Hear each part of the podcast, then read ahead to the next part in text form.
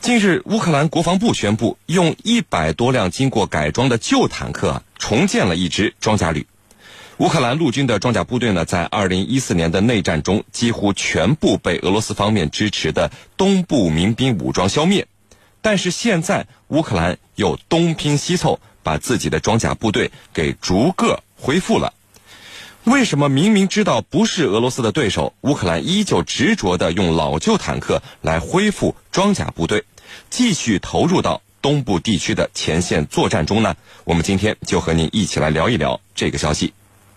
好的，那陈明，首先呢，我想请您啊，给这个军迷朋友们回顾一下，二零一四年乌克兰内战的时候，那时候的乌克兰装甲部队是一个什么样的状况？那么，在整个乌克兰东部的对决之中，乌克兰政府军的装甲部队为什么会被民兵武装几乎彻底消灭呢？请您先给居民朋友们分析一下。啊，这是一个非常有意思的这个事情。那么，首先我们应该看到，这个乌克兰实际上它在哈尔科夫是一个非常著名的一个坦克生产厂。那么，这个在这个坦克的这个发展史上是非常重要的。所以说，乌克兰的坦克工业是非常有基础的。但是呢，呃，在这个原来季莫申科担担任这个这个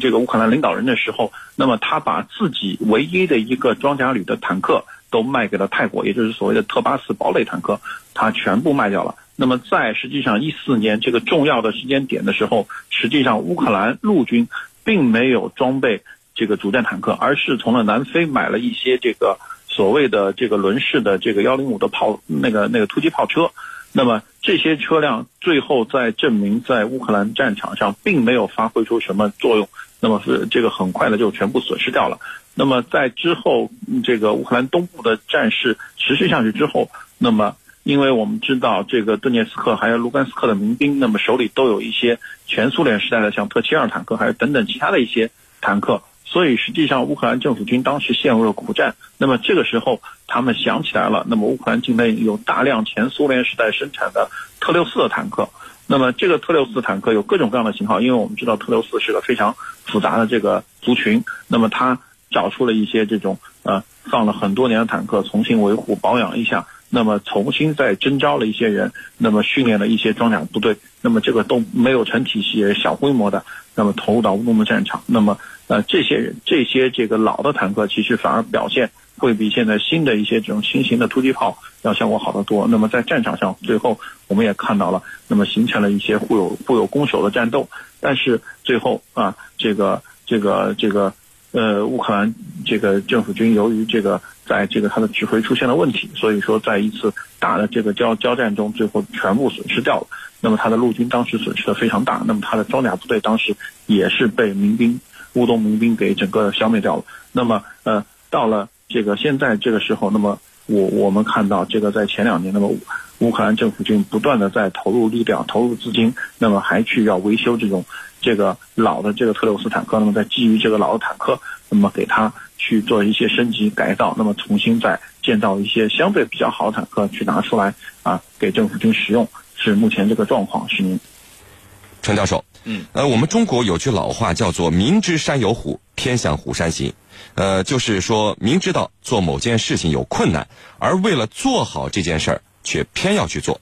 那么，换做现在我们看到的乌克兰政府军重建装甲部队的努力啊，您对于乌克兰军方的举动，您的看法是什么呢？我想，这个乌克兰军方应该很清楚，这些重建的装甲部队。不会是拥有大量反坦克武器的东部民兵武装的对手，更不是民兵武装背后俄罗斯军队的对手。乌克兰方面为什么还是用不小的代价去这样做呢？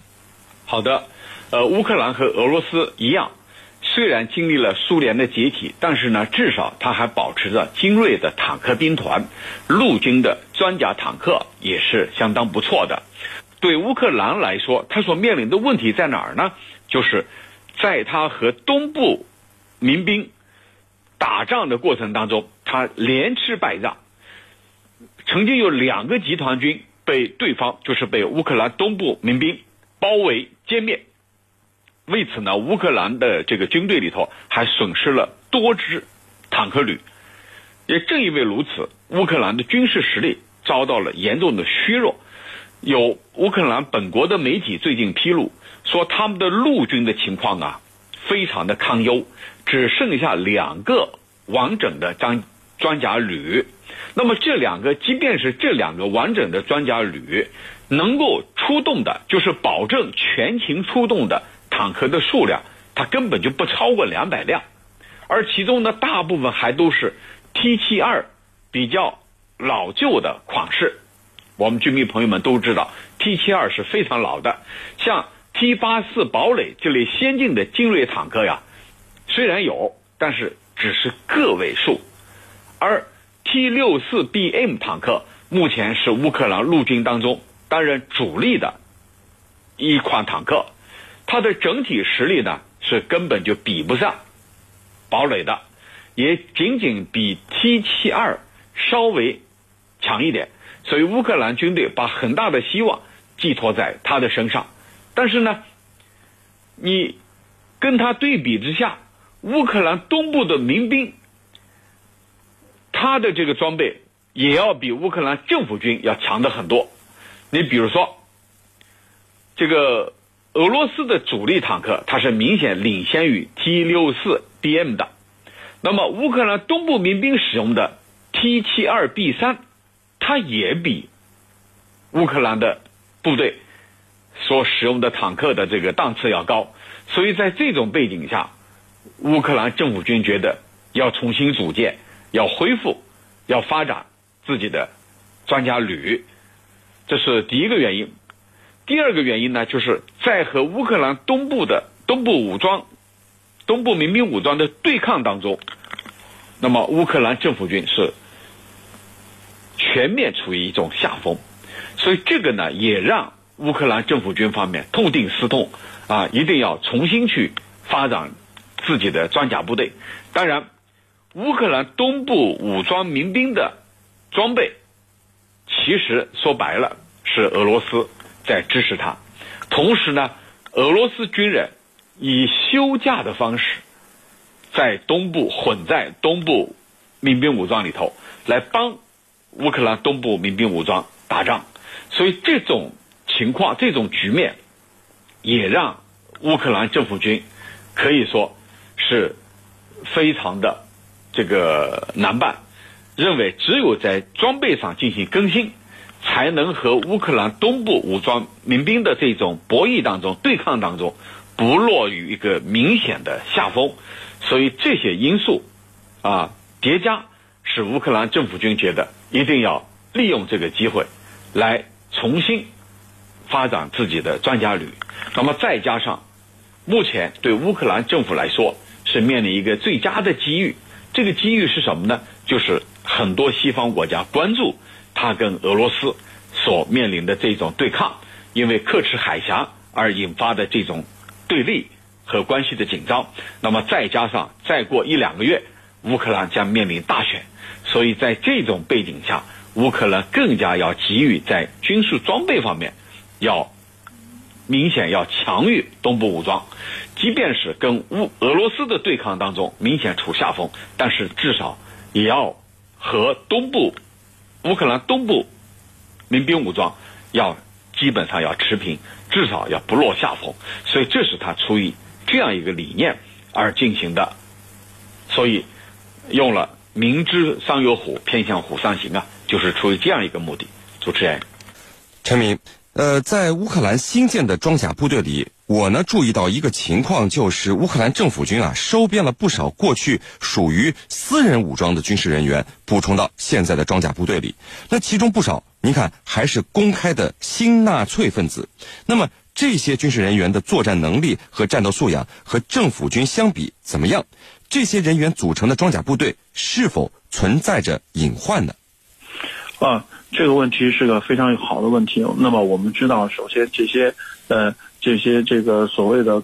各个私人武装手里的人，这些人主要来自于哪儿呢？那么来自于这两年不断的在全世界各个地方参加局部战争的这些所谓的雇佣兵的团队。那么呃，我们知道这个乌克兰有一些跟俄罗斯一样有一些大的这个大亨或者叫财阀。那么他手里有很多钱，那么为了保证自己的安全，那么他大概在营这个规模上，他有这个三百到五百人不等的这么一个私人的卫队。那么这些卫队呢，啊，由于这个天然的前苏联的便利条件，那么会装备一些像装甲车啊，呃，像一些这个甚至有部分的坦克啊等等这样的武器，他们都会有。那么这些人现在打到了这个时候，我们知道这个呃乌克兰政府军在在在之前的这个呃战争中，那么大概有四到五次是重新征召了人员，那么他的这个士兵是换了好几茬，所以在这个时候他缺大量缺少有有战斗经验的这个呃士官和军官的时候，那么不得不啊把这些的这个这私人武装手里这些雇佣兵找过来，那么这些人往往战斗技能比较好。但是呢，这个对于这个乌克兰政府军到底有多少的忠诚度，这个很难说，因为这些人毕竟是效忠于这些所谓乌克兰现在跟这个乌克兰县政府走得比较近的这些大的财阀的个人的军队。那么未来这些军队一旦是在乌克兰政府军中取得了一定的这个地位，或者说是取得了一些一些这个呃战绩占据要职之后，那么对于整个乌克兰政府军未来的。这个发展以及是这个乌克兰政府内部是否能够掌控这支军队来讲，是要是要带来非常多的隐患的。而且我们也看到了这些这个所谓的这个私人武装中混杂了大量这个呃美国人塞进来的所谓的这个一些这个呃 PMC 就是雇佣兵。那么这里头有很多很有可能是前美军的这个人员，或者说是跟美军有关系的一些呃一些人员。那么这些人员未来啊。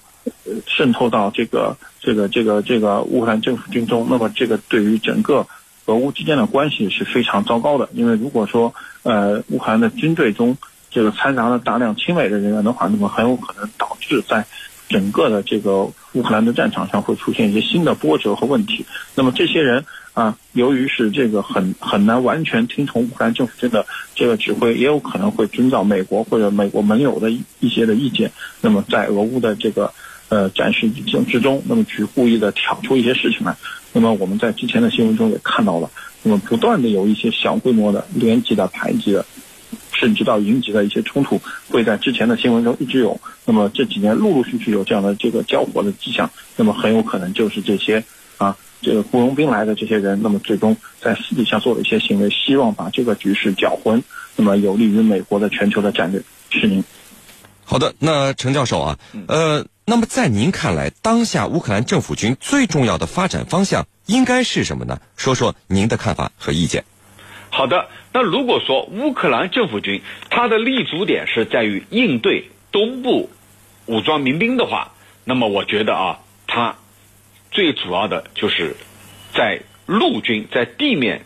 战争当中，它要有自己的杀手锏，那就是反坦克导弹。因为东部民兵，刚才我们也分析了。他的坦克，他是比乌克兰政府军有优势的。在乌克兰政府军和东部武装这个进行的冲突当中，乌克兰政府军是处于节节败退的一个过程当中。那么，既然如此，乌克兰政府军迫切需要像美国的这个标枪导弹，这个反坦克导弹可以很好的去应对来自于东部武装民兵的。这种坦克战，在坦克战当中啊，既然你没有办法比他更有优势，那么就以反坦克导弹来对付他。据说在一段时间，由于美国所提供的标枪反坦克导弹，俄罗斯这个乌克兰政府军呢，也曾经处于一段时间占据了上风。但是后来呢，由于这个反坦克导弹，就是标枪反坦克导弹出了问题，那么这里头有很多说法。有的说是美国人对他进行了掩割，把一些核心的部件给卸下来了。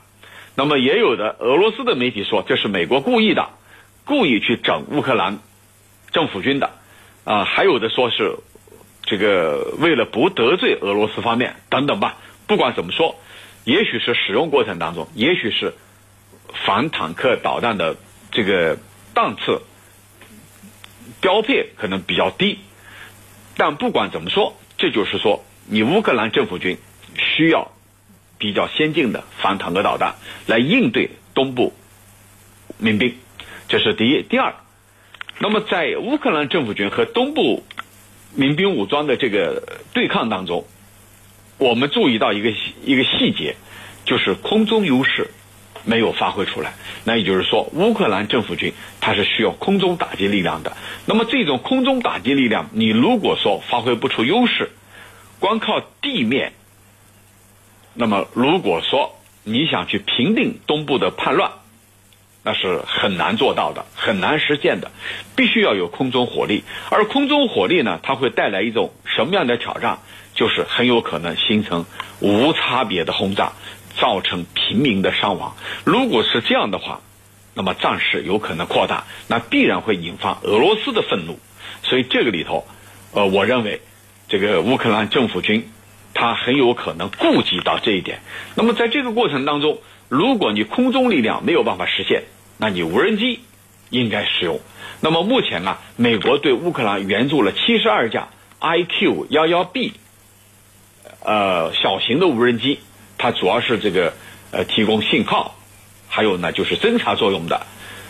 同时呢，乌克兰目前还使用了澳大利亚、捷克等一些公司的零配件自行组装的无人机啊。呃，无人机如果说空中火力点、空中制空权没有办法去获得，或者不想通过空中打击的话，那么无人机应该来说是一个比较好的。那么，第三个呢，就是乌克兰更需要的，乌克兰政府军更需要的，就是他的这个训训练水平的提升。呃，其实啊，我们看到乌克兰军队的作战纪律和作战能力是值得怀疑的。呃，自从二零一七年以来，媒体公开报道的乌克兰的大型军火爆炸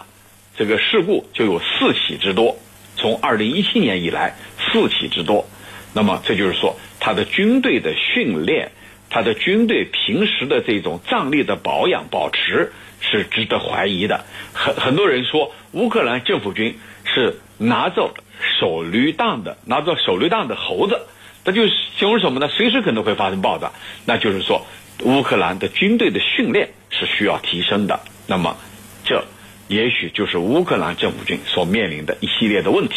主持人。好的，非常感谢我们的两位军事评论员为我们带来的精彩解读，谢谢两位。